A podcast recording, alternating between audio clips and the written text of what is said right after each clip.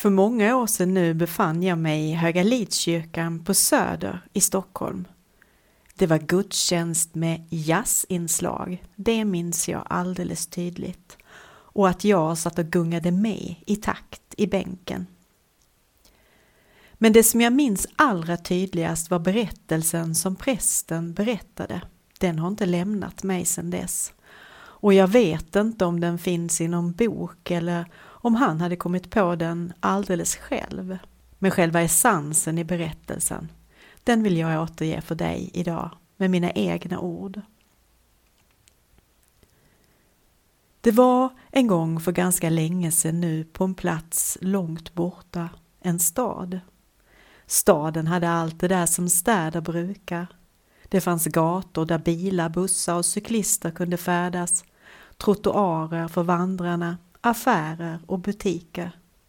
Det fanns en skola där barnen fick sin undervisning, ett kommunhus där beslut fattades, parker där man kunde vila, arbetsplatser och bostäder. I staden bodde många människor, stora som små, gamla som unga. Ja, staden var nog som vilken annan stad som helst. Ja, förutom en sak då. Staden var helt grå, och jag menar grå. Gatorna och trottoarerna var grå, bussarna, bilarna, cyklarna var grå, skolan var grå, kommunhuset grått, bostäderna och arbetsplatserna var grå. Ja, jag skulle kunna fortsätta. Allt var grått. Och människorna var givetvis de lika grå.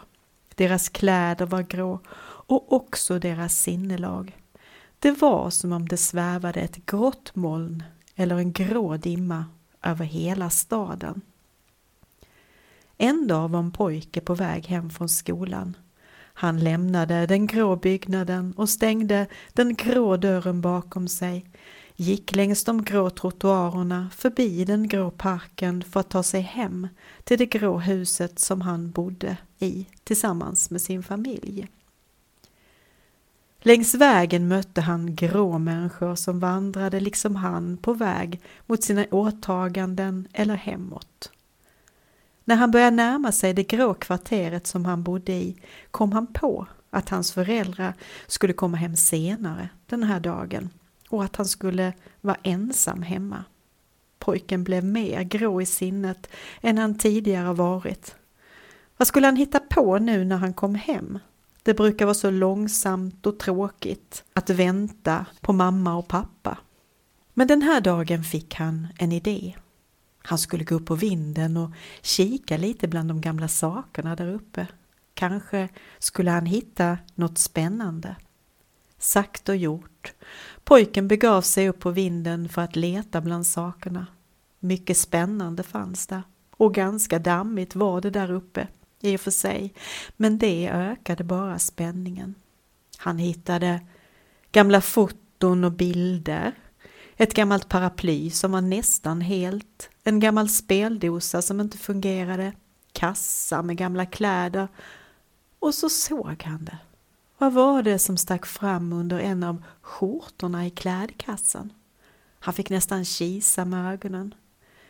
Det som han såg var den gula färgen i en målarfärgslåda. Han tog raskt fram hela lådan och mot honom strömmade inte bara nu gult utan grönt, blått, rött, orange, lila, svart, vitt och rosa. Ja, regnbågens alla färger. Han var nu alldeles yr i huvudet av sin upptäckt. Fylld av eufori sprang han ner för trapporna och ut ur huset med sin nyvunna skatt.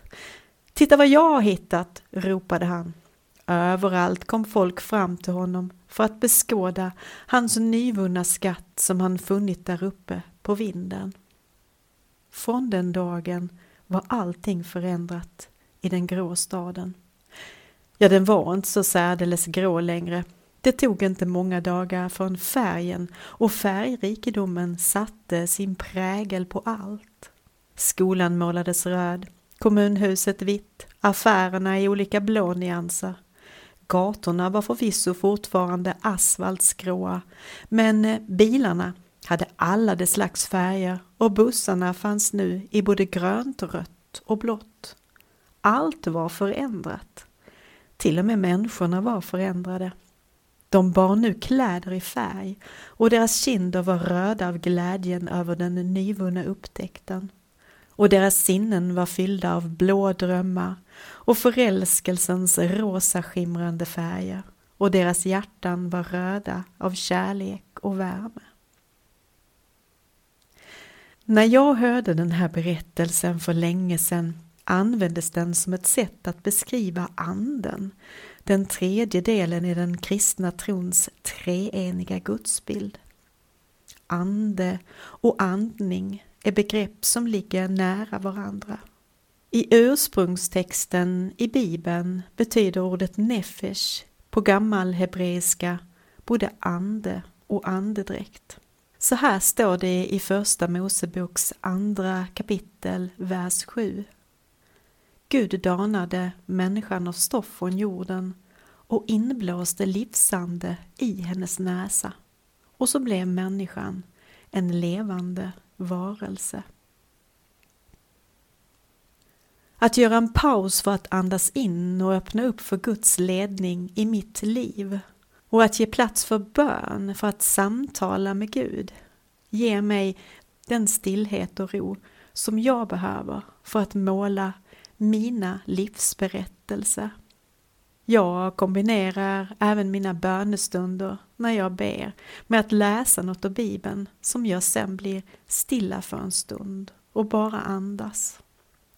När Guds ande rör vid de skrivna svarta bokstäverna målas även de i färg.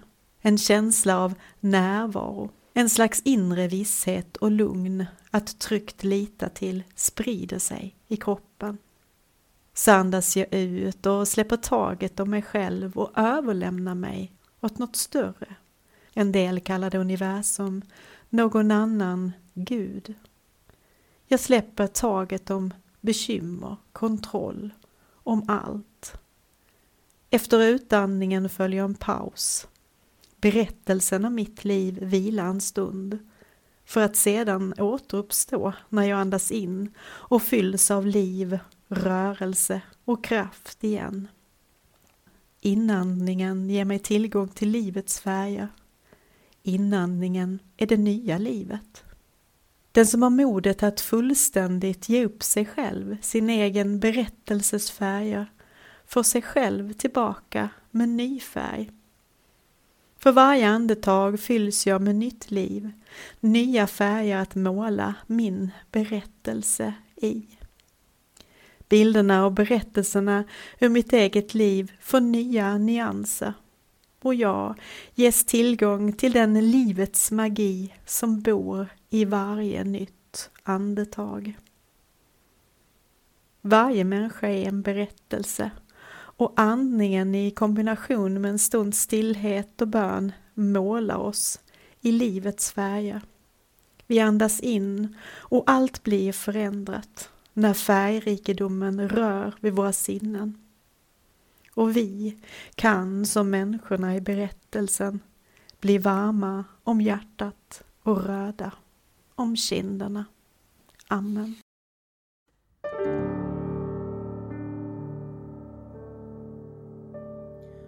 Gud, jag är här. Jag är andäktigt stilla. Min själ bär en längtan bortom begär. Nuet, det heliga jag vill ej förspilla din röst i vinden som viskar jag är.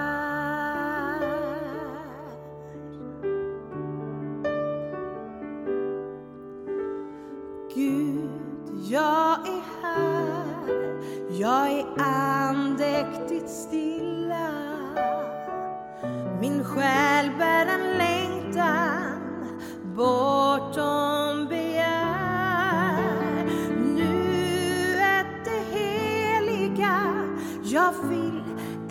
förspilla din röst i vinden som viskar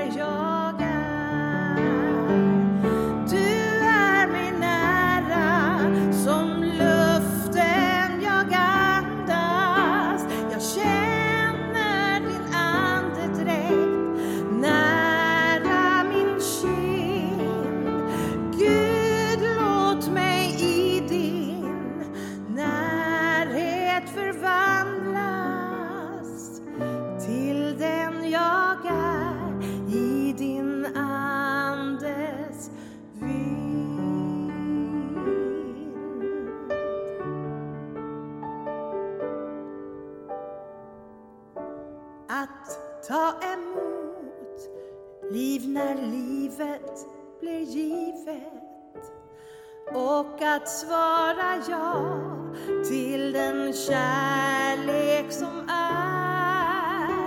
Att vara föderska